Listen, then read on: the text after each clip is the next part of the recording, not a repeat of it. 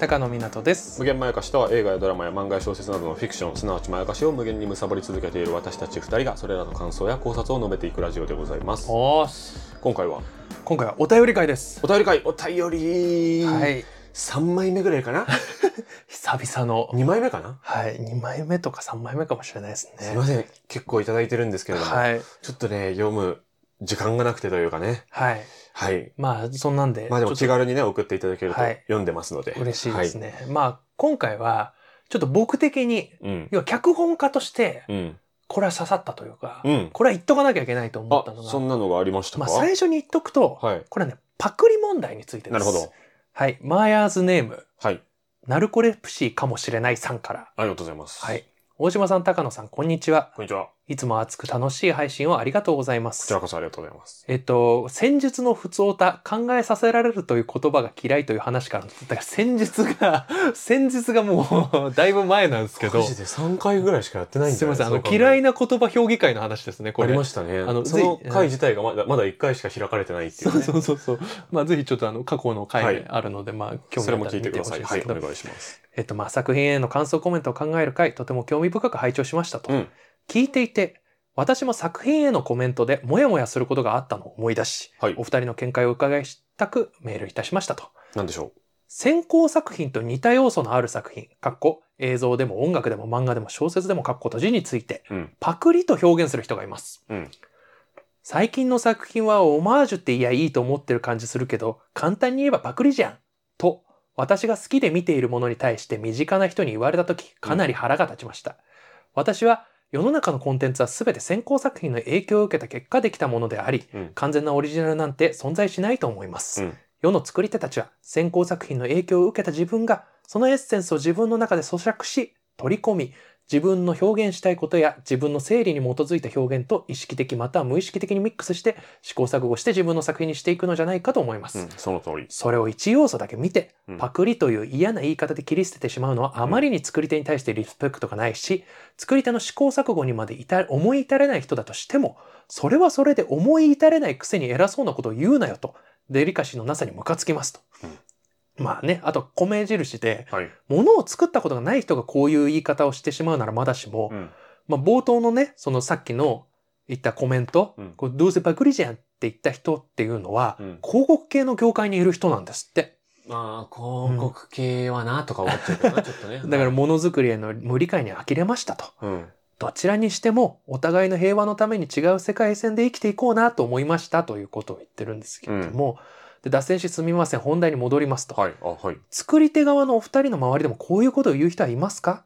私もアマチュアで小説を書いているので作り手の気持ちは多少わかるつもりです。うん。ズブズブに作り手側の水に浸っているお二人はオマージュやパクリという言葉についてどう思いますか？うん。また脚本家の高野さんは先行作品からの影響を自作に見出した時パクリと思われないように表現を変えたりカットしたりしますか？もしくは意図的に入れようとする時注意していることはありますか？長々とすみませんでした。これからも配信楽しみにしていますということで。はい。ありがとうございます。ありがとうございますということで。まあ力作のメールを。パそうですね。すいません。放置しちゃう。何ヶ月放置したのかわ本当でかんない。ですけどすね。本当にありがとうございます。はい。もうこれについても読んだ時からどうしても言いたかったんですあけど、もうね答えがすぐまとまっていたと。もう簡単です。もうこれは、はい。簡単にもうもっと世の中でみんな知ってくれって思うんですけど、はバレたくないのがパクリで、バレてほしいのがオマージュです。はいなるほどもうこれだけ。ああなるほど。だから、うん。公式がむしろ、バレて嬉しいと思ってる感じのもの。うん。だったら、もうそれはオマージュとかリスペクト。うん。でも、バレたらまずいと思ってるものがパクリなんです。うんうんうんもうこれだけ。うんなるほど。もうこれだけ念頭に入れておけば、もういいんですよ。うん。ただ、はい。ここで問題なのって、うん。おそらくなんですけど、うん。ここ数年でパクリを指摘する人が増えたんだと思うんですよ。ほうほうほうほうほうこれが多分問題の根幹。それはどのジャンルに対してもですか？どのジャンルに対してもなんですよ。ほう増えたんですね増えたと僕は思ってるんですよ。ほう増えたと思われてるから、うん多分ね、昔だったらこんなこと気にする人いなかったんだと思うんですよ。ほあのう、急に増えたんですか？僕の感覚ではそう。ほてか、じわじわ増えてると思う。ほうほうほうほこれはね。僕の中では、インターネットとシンクロしてると思ってるんですよ。ほうほうほあの、インターネットによってうん情報がすぐに検索できるようになった結果、う。うん。あの、検索ですることによって、ネタ元をタグれるようになっちゃったんですよ。ああ、まあ簡単になってって言いますよね。そうそうそううそう。昔はやっぱりいっぱい知ってる人じゃないとパクリかどうか、オマージュがなんだなんて指摘もできなかったはずなんですよ。うんうんうん。でも今検索しちゃえばそういうの詳しい人の情報にもアクセスできるから、それを指摘しやすくうんなってるっていうのが一つ。まあこれが大きいところ。はい。で僕がね、これが本当は一番大きいんじゃないかと思ってるのが、はい。なんでうん。これパクリじゃんっていう指摘がずーっとあってうん。燃えやすいかっていうと、はいはい。人は多分潜在的にうん。間違い探しが好きなんですよ。うんうんうんうんこれが多分大きいと思ってる。うん。うんうんうん。ああの、これはね、ちょっとね、実感に基づくものなんですけれども、はいあの、僕、真犯人フラグというドラマをうん。書いてたんですよ。うん。で、あなたの番ですにも関わってたんですけれども、その時に、ネットでうん。盛り上がりやすい考察の傾向を見てみたんですけど、ほどこどこのシーンでこれがあったのに、どこどこのシーンで消えてるう。うん。っていうのがめちゃくちゃ多い。まあそうですね。めっちゃ見た。僕も。椅子の位置がずれてるとか、うんそういうのが異様に多いんですよ。いや、あんまね、あんま俺も人のこと言えないけど、あんま僕はやってなかった気がする、それは。うん、まあ、けど、ね、いや、なんか、うんそれって、それって、なんかその制作の都合というか、うんその世界の中で椅子がこう動くことって、その世界の中でそんな変なことかなみたいな。そえ、だって生活して、こう通るときに椅子をずらして朝出てった可能性があるじゃないですか。とか思っちゃうことに関しては、自分の考察するときには僕は入れないように気をつけてたんですけう。ど、なんかそれが一個決定的みたいになって、ブワッと広まるときめっちゃありましたよね。で、それはなんでかっていうと、うん。ただ間違い探しが好きなんだろうと思ってるうんんですよ。で、これ、ちょっと僕も、あの、ね、想像たぐれないから、うんあれなんですけど、なんかで聞いたことあるのが、その人間の本能うん。の部分に紐づいてる可能性があると言われていて、うん。要は、間違い探しって違和感を見つける作業じゃないですか。うんつまり、結構生存本能に基づく機能なんだと。ほう。こう、大昔の、うん要はもう原始人とかの時代ですよ。うん。その時に、やっぱりちょっとした変化とかが命取りになったりするから、その違い、うん。いつもと違うぞっていう間違いを敏感に察知するっていうのは、結構原始的に組み込まれたものであって、まあ、それはあるでしょそう。うね。で、うん。間違いをあーって見つけるっていうのは、うん。結構本能的な快楽であるってうんいううんうんうん。ところが、を僕なんかで聞いたことがあって、おそらくこれがうん。パクリだっていう心理にめちゃくちゃ気持ちよくハマるんだと思ってる。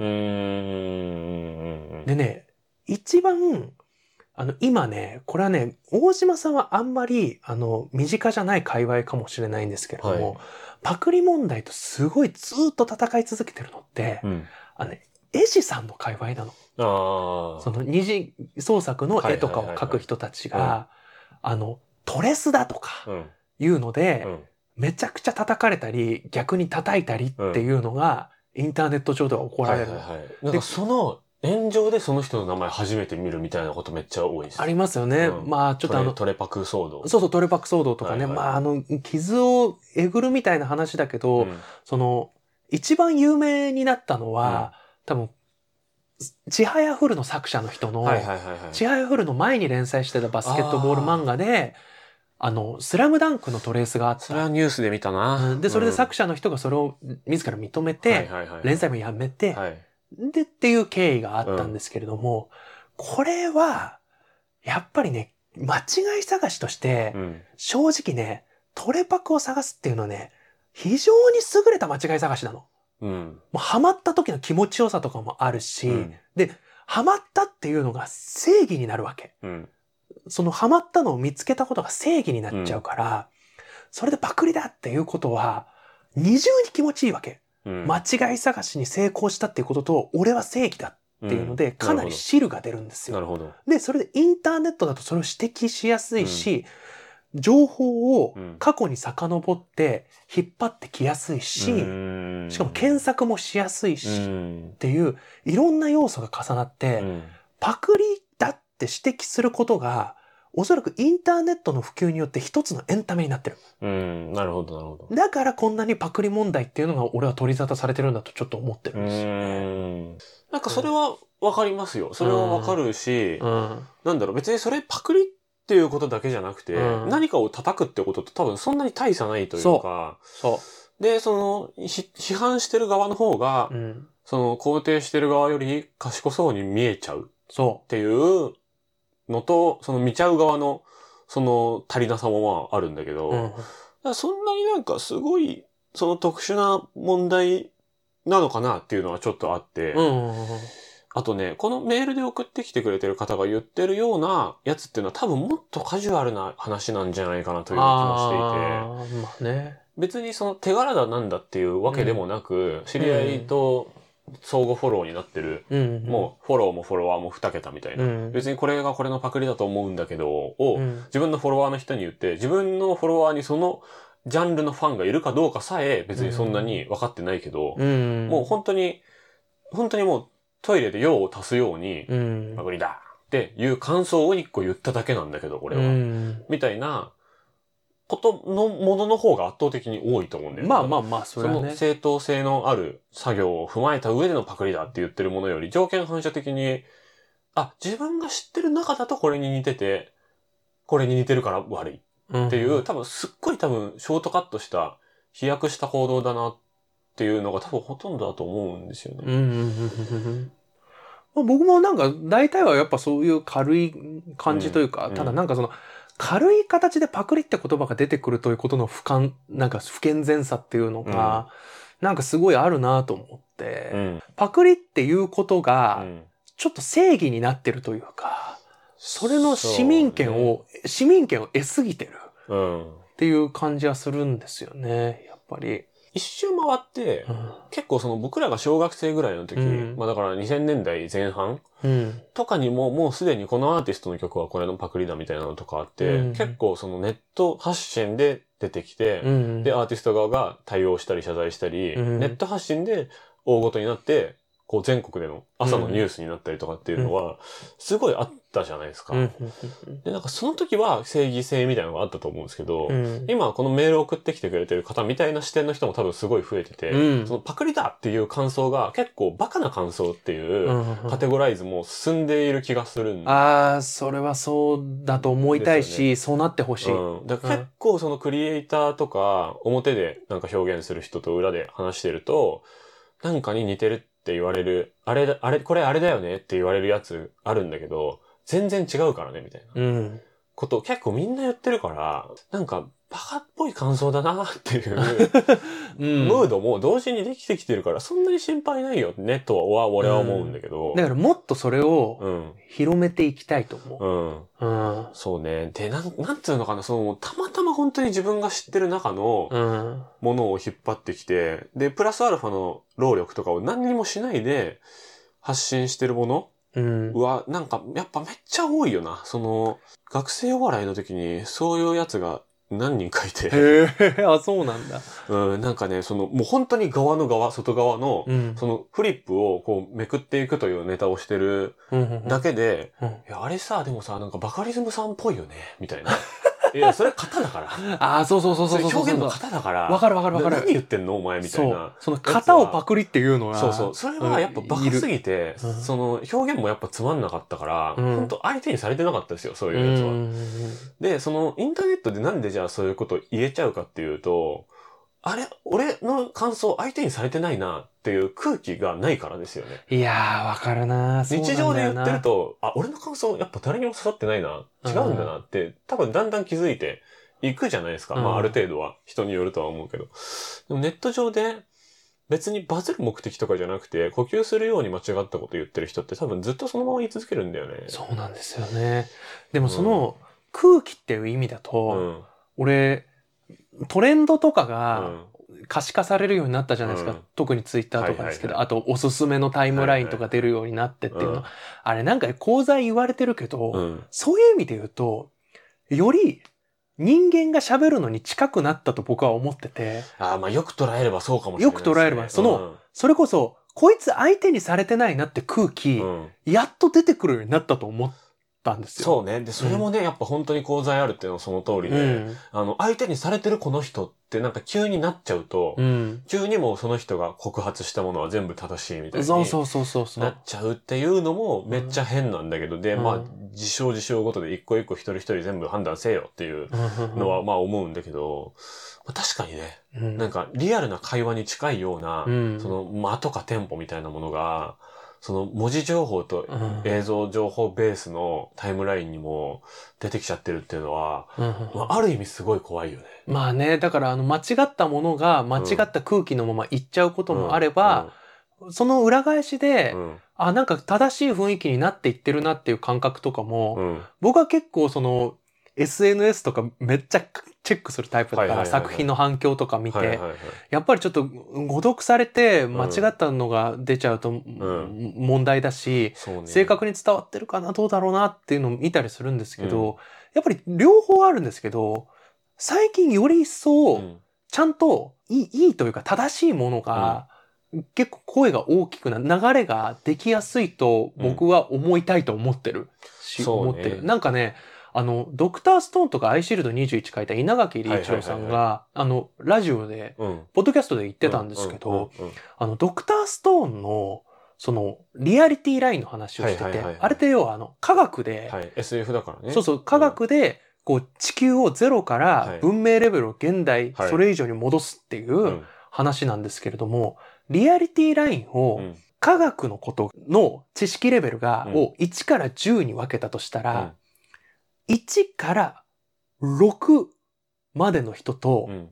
10の人向けに作ったんですって。ほうほうほうほうほうほう。7、8、9の人は捨てるほうほうほうほうほう。っていう意識でやった。はあ。要は超初心者の人うと、ん。めちゃくちゃ科学に詳しい人だけはあ。わかるっていうくらいにする。なるほど。で、まあ、中途半端にかじってたり、そこそこ知識がある人は、うん。いや、これダメじゃん。うん。これ、あらがあるじゃん。って言って突っ込んでくるんだけど、うんもうめちゃくちゃ詳しい人は、はあ、なるほどね。って。言ってちょっとあの納得できる。でね、知識レベルが1から6の人は、うんもう全部へーって言って普通に面白くまあそうなんだって思います。っていうレベルうんっていうので、ある種の、まあ、諦めというか、うんもうこれはターゲットの絞り方という意味で作ったらしいんですけど、稲垣さんが言ってたのは、うんこれは、アイシールド21の時も同じことをやったんですって。はあ。そのアメフトを、そうね。めちゃくちゃ詳しい人とうん。全く知らないかちょい知ってる人に向けてやってて、あ確かに。あれも一種の SF ですもんね。まあ SF っていうかまあね、まあその専門性の高い、そうそうそうルールも細かく体験して知らないと書けないような、んあそうそうそうそうの細かい話である一方で、うん。その実在する人間の力を超えたキャラクターが出てくるところが面白いところじゃないですか。まあね、そうね。だから、うんあり得るあり得ないラインで言うと、うんまああり得ないこともまああるっちゃあるんでしょうね。っうん。ていうのはドクターストーンとある意味似てますよね。でも、めちゃくちゃ詳しい人だったら、はあ、うんなるほどって言って、これがやりたいのねって分かるっていうレベルにしたらしいんですよ。そうかそうか。で、アイシールド21とドクターストーンうのん、反応の差があったんだって言ってて、ほこれが何かっていうう。と、はい。ドクターストーンは、もうその7から9の人たちに叩かれるのは仕方ないと思ってたんだけど、うん。7から9の人が突っ込んできたら、うん。10の人が即座にやってきて潰してくれたって言ってたんですよ。いや、これこうだから、まあつって。いや、これこういう理由でしょ？って言って。で、それが結構メインストリームになってくれて、自分が思うよりもうん。全然炎上しなかったっていう、そその変な燃え方しなかったっていうあ。それは面あの白いですね。、アイシールド21の頃はうんまだ2チャンネルとかが全盛期の時で、そうですね。一人一人のなんかアカウントを使ったネット空間みたいな感じではなかったですよね。そうそうそう。匿名が多かった。と、ブログか。そうそうそう、ブログとかだし、あとやっぱりまだまだサブカルのものだったから、あの、そんなに開けてなかったそうですね。うんか、ら、結構やっぱりルールの荒とかを指摘されて、で、長木先生的には、いやいや、これこういうことで筋は通ってんだけどなって思いながら見てたらしいんですけど、ドクターストーンもそうなると思ってたら、うん、マジのガチで詳しい人が全部ちゃんと訂正してくれた面白いね。ていうのを言ってて、うん。あ、それはすごい面白いと思ったし、うん。僕も仮に作品作り、うん。だからそれこそ今あのそのメールの中にもありましたけど、パクリとか、はい。ってかオマージュか、はい。とかを入れるときにどういう風にしてますかみたいなのありましたけど、なんか調整したりしてますかっていうの来ましたけど、うん。僕の中では、その稲垣先生のやつを聞いたのは最近なんですけれども、でも僕はやっぱり結構前から意識してるのは、もうマジで分かる人にだけ分かるラインっていうのと、は入れるけど、でも基本的には普通の人たちっうんうん。ていううん。ところうんでやってるかもしれないですうね。んなるほど。うんまあまあ稲垣先生の話をちょっと引用したのは、うんやっぱり今はパクリだっていう言葉も増えてるけど、うん同時に、いや違うよっていう人の声もはいはいはい大きくなってるし、そうね。その人の言葉も広がりやすくなってるそと、僕は信じたいっうんていう感じかな。まあその結果ね、結局大声合戦になってるじゃんっていうところは怖いなとはまあちょっと思うけどね。まあね。まあね。でも自浄作用が働いて守られる作品もある一方で、うん自浄作用が働かないで、うん。その、まあアンチっていうか、その火の側の意見を言いたい人が勝ち逃げしちゃって、結果的にそれが最終的な評価になる作品もまああるかある、らね。ある、ある、ある。うん。いや、そう。で、そのパクリの話で、うん。あの、まあ、お笑いとして思い出すのが、はいあの、有吉の壁っていう番組で、そのブレイクアーティスト選手権っていう、そのなんあかあアーティストとしてバズろうぜっていうノリをやってて、うん、っ好き好き。ていうすごい人気コーナーが、うんまああるじゃないですか。ビエンとかね。あ、そうそうそうそうそう。うんで、ビエンはなんかビジュアル系バンドみたいなそうそうそう。感じなのかな。でうん、すべ、てのアーティストをやっている芸人さんたちのうん。中に、まあ裏テーマが絶対あるんですよね。あるあるある。これみたいなことをやってるみたいな。そうそうそうそう。湘南の風みたいなことをやってうんる。けど、うんできてなくてダサい。そうそう、グリーンみたいなことやってるあ、そう。そうそう。で、できてなくてダサい。うんみたいなの、ごく一部が、え、でもちょっとクオリティ高くね？うん。みたいなやつが楽曲配信とか、うん。YouTube で動画配信したら、普通のアーティストさんばりに再生数回っちゃってみたいな、こう、逆転現象うんを生み出すためのコーナーなんですよね、うそもそもね。なんだけど、えっとね、これ僕はあんまり詳しくないジャンルなんだけど、うん。なんかね、ボカロかな？ボーカロイドかなんかの、まあ、真似というか、うん。モチーフうん。を元ネタにしてる、えーまあ、コント、音楽をやった人たちがいたんですよ。ああ、そうなんだ。でう、ん。それに、その一部の層が、めっちゃ怒っちゃったんですけど、え？これパクリじゃんって怒ったんですよ。え？いや、毎週パクリなんですけどっていう、う そのおー。逆に今までの湘南の風みたいなことしてるコントとかを、え、オリジナルの音楽作ってきてると思ってやってたの？っていう、マそジのパクリじゃんって言ってる側が一番恥ずかしい目にあった例がこれだと思うんですそよ。んなことあったんだ？あった。多分今も調べれば多分出てくると思うんですけど、へえ。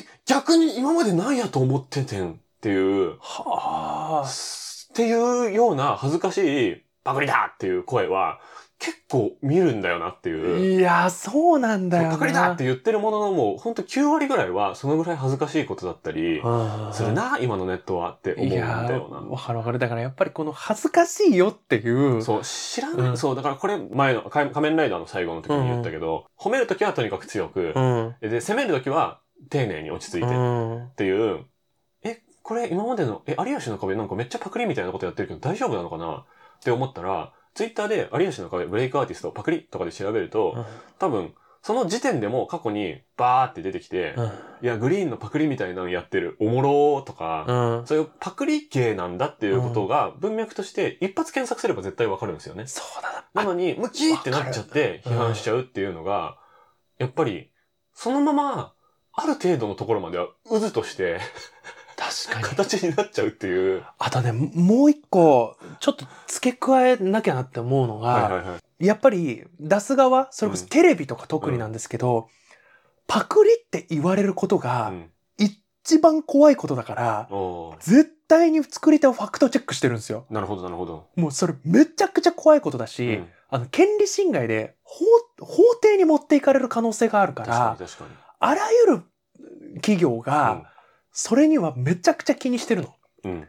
大きいところうん。がやってるもので、うん。基本的にパクリは出ないと思った方がいい。まあね。うんいや、でもなまあたまにあるんだけどね。いや、そうなんだよ。本当にややばい時はあるんだけど、うん。僕もね、なんかね、あのね、仕事をしてて、はいはいはい。あの、自分で止めたりするもん。はいはいはい。あの、上がってきた企画とか、うんオリジナルだって言ってきたいや、何がとは言えないんだけど、あるよ、でも全然。うんあのねうんバラエティとかだと、うんそれこそ有吉の壁なんかは、もううん明けすけに全部、あの、本末転倒にやってるから、うん面白いんだけど、うんこの企画水曜日のダウンタウンでやってたけどな、そみたいなのを深夜で新しい番組としてやってたりめっちゃするからね、う。普通にいや、。そうそうそう。で、それ、はパクリなんですよ、明確に。そう、明確でも、にパクリなんパだよなクリでもいいよ、すいませんって感じで、うんヘラヘラやってるのと、うんあとは、罪がちょっとだけないとするならば、うんパクリじゃなくてトレンドだっていうことも言えちゃう部分はあって、その一人発明した人が、まあ、藤井健太郎のチーム、うんえー水曜日のダウンタウンのチームとかがこういう方でやりますっていうのを発明して、それについてくる人がいるのは、うん。ある種バラエティとかのフィールドでは勲章みたいなところもまああるんですよね。確かにあ、ね。っていうのもあるし、まあ、そっか。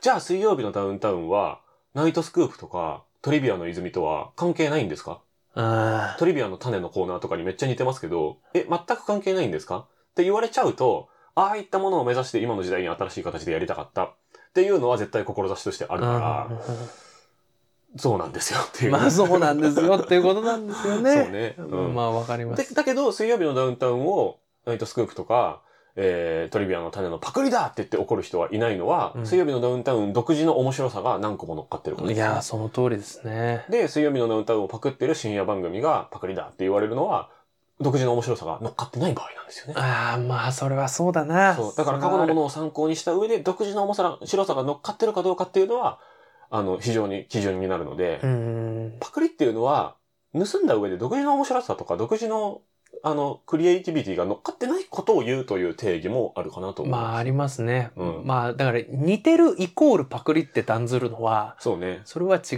う。そう、似てるイコール罪である可能性は結構低いよそうそうそうそうそう。あ、それが一番かな。うん一番大きい。うん。サンプルを見る限り、似てるだったら、似てるだけのものは、基本的には何かに似てるから。うんまあそうですね。よく考えようねっていうことなのと、うんそのパクリだって言ってる人たちがなぜおかしいのかというのを、うん見る、こっちの目も耕していくと、うんより良いのではないかな、みたいな。でもずっと話していきましょう、これはもう。そうですたまにね。話しましょたまに話しましょう。うん。というわけで、はいえー無限まやかしでは、普通歌も募集しておりますう。ので、はい。えー無限まやかし at gmail.com だったかな？はい。えーいろんなところにメールアドレスが書いてありますので、えーぜひ送っていただければ、はい。なんかこういうふうにね、広げやすいものうん。をこう読みがちなので、そうですね。ぜひともよろしくお願いします。よろしくお願いします。本当にメールありがとうございます。メールありがとうございます。はい。大切にね。はい。大切に扱いすぎなんですよね、多分。そうか、い結局今回も深刻になったね。真剣になるんだよね。